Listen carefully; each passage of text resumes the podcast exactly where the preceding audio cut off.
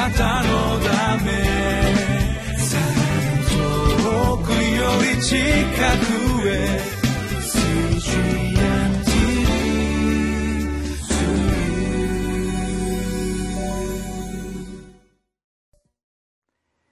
11月15日のリビングライフの時間です。私は世田谷区にあります玉川キリスト中央教会の牧師本間と申します。今日はキリストの恵みによる犠牲と寛容というタイトルで、えー、聖書をご一緒に読んでまいりましょう。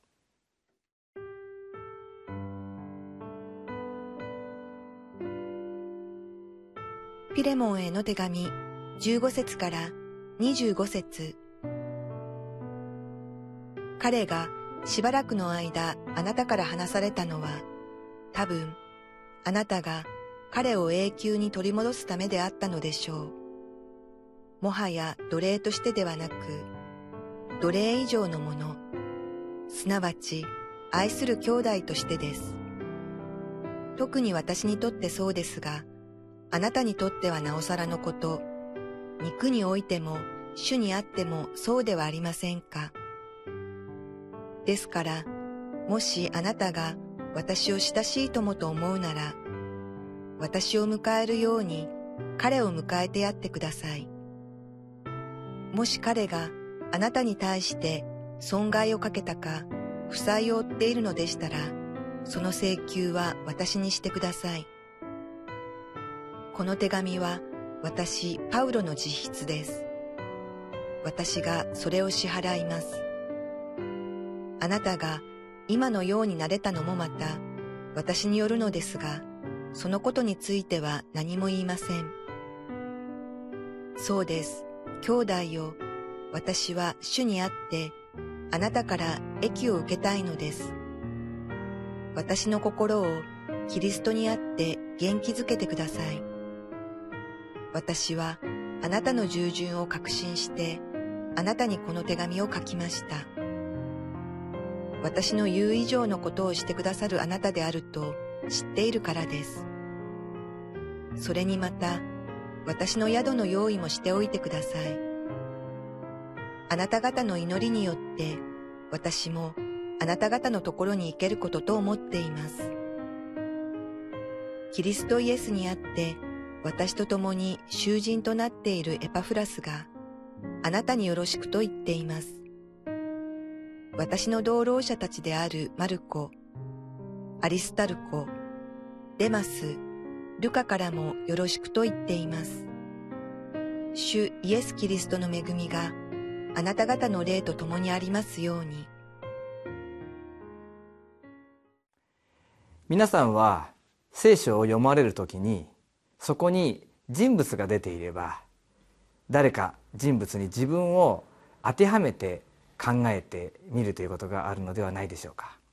自分と似ているということで共感することもあるでしょうしまたこの人は自分の模範となる人物だそのように思うこともあるでしょうしとてもこのようにはできない私の今までの価値観から考えるとこのような生き方はとても考えられない時には共感できない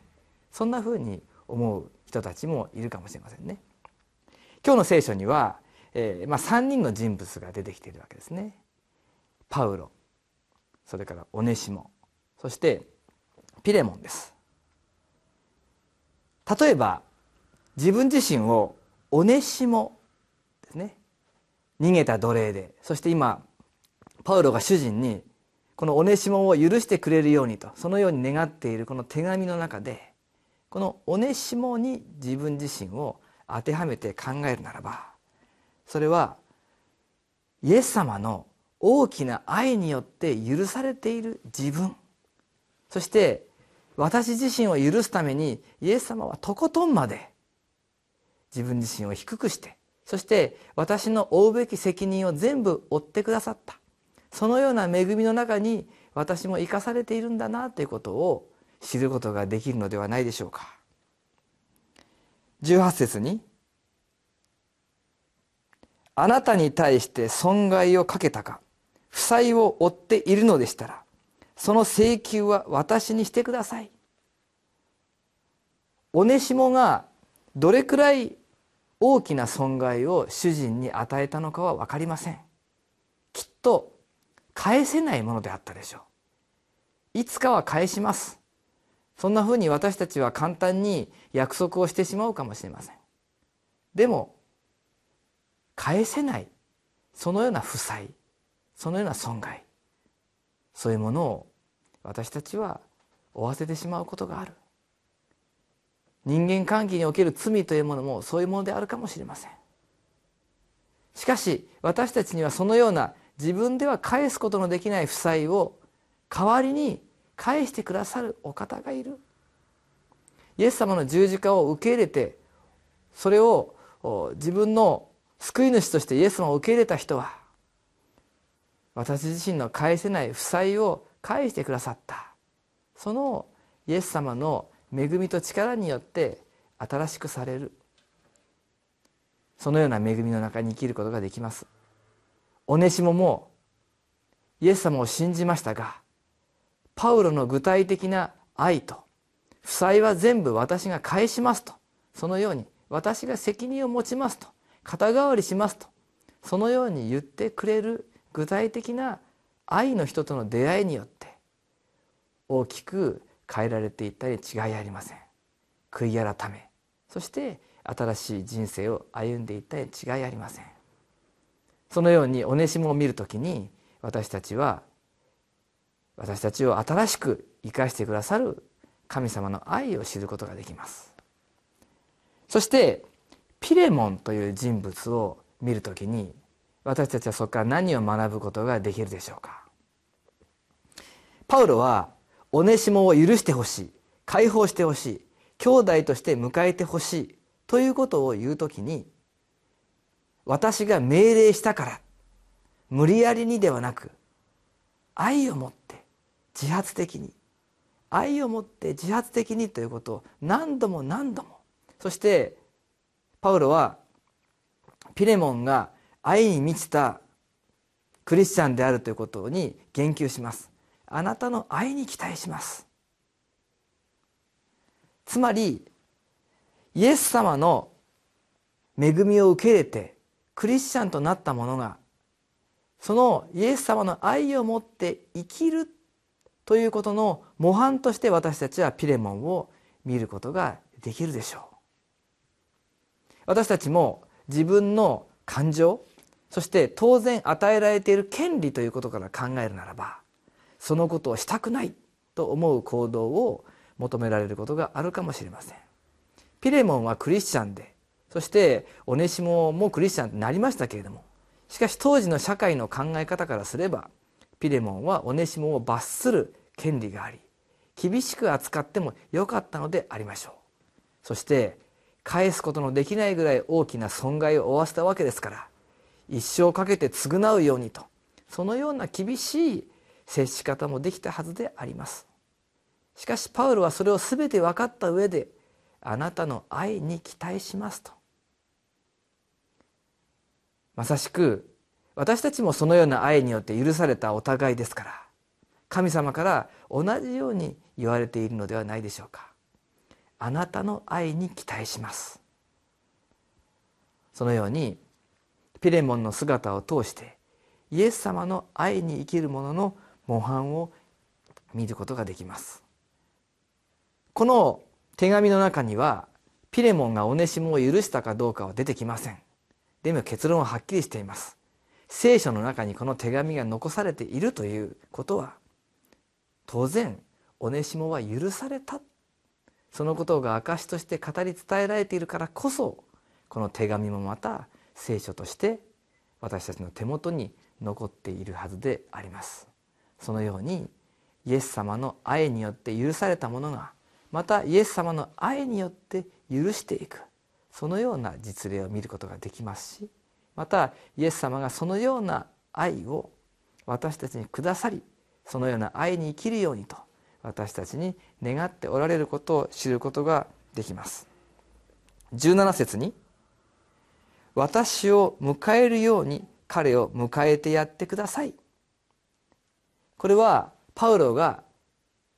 パウロ自身を迎えるようにオネシモを迎えてほしいと言っていますけれどもしかしその言葉を言わせている神様イエス様を思うならば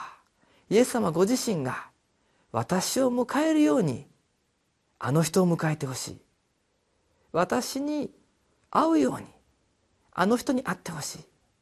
そのように私たちにも語りかけているのではないでしょうか。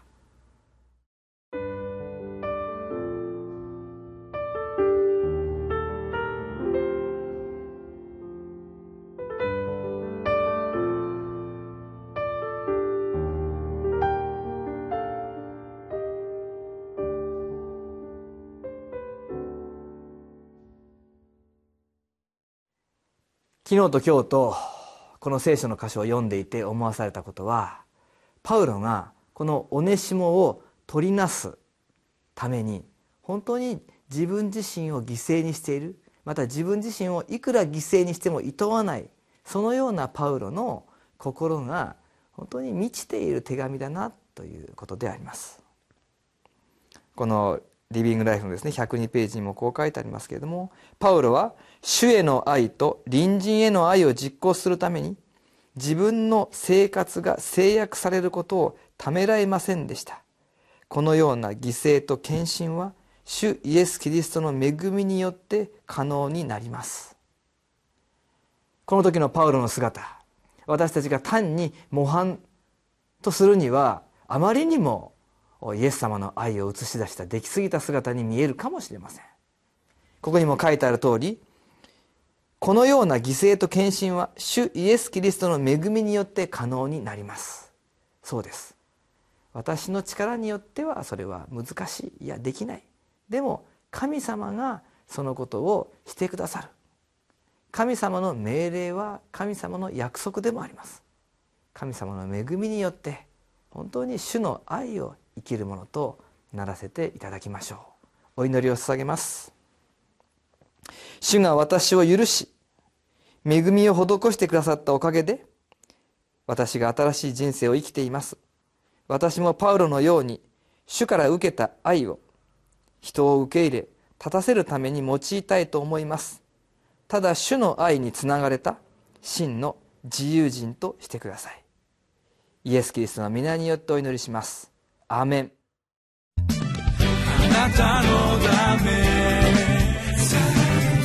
遠くより近くへ。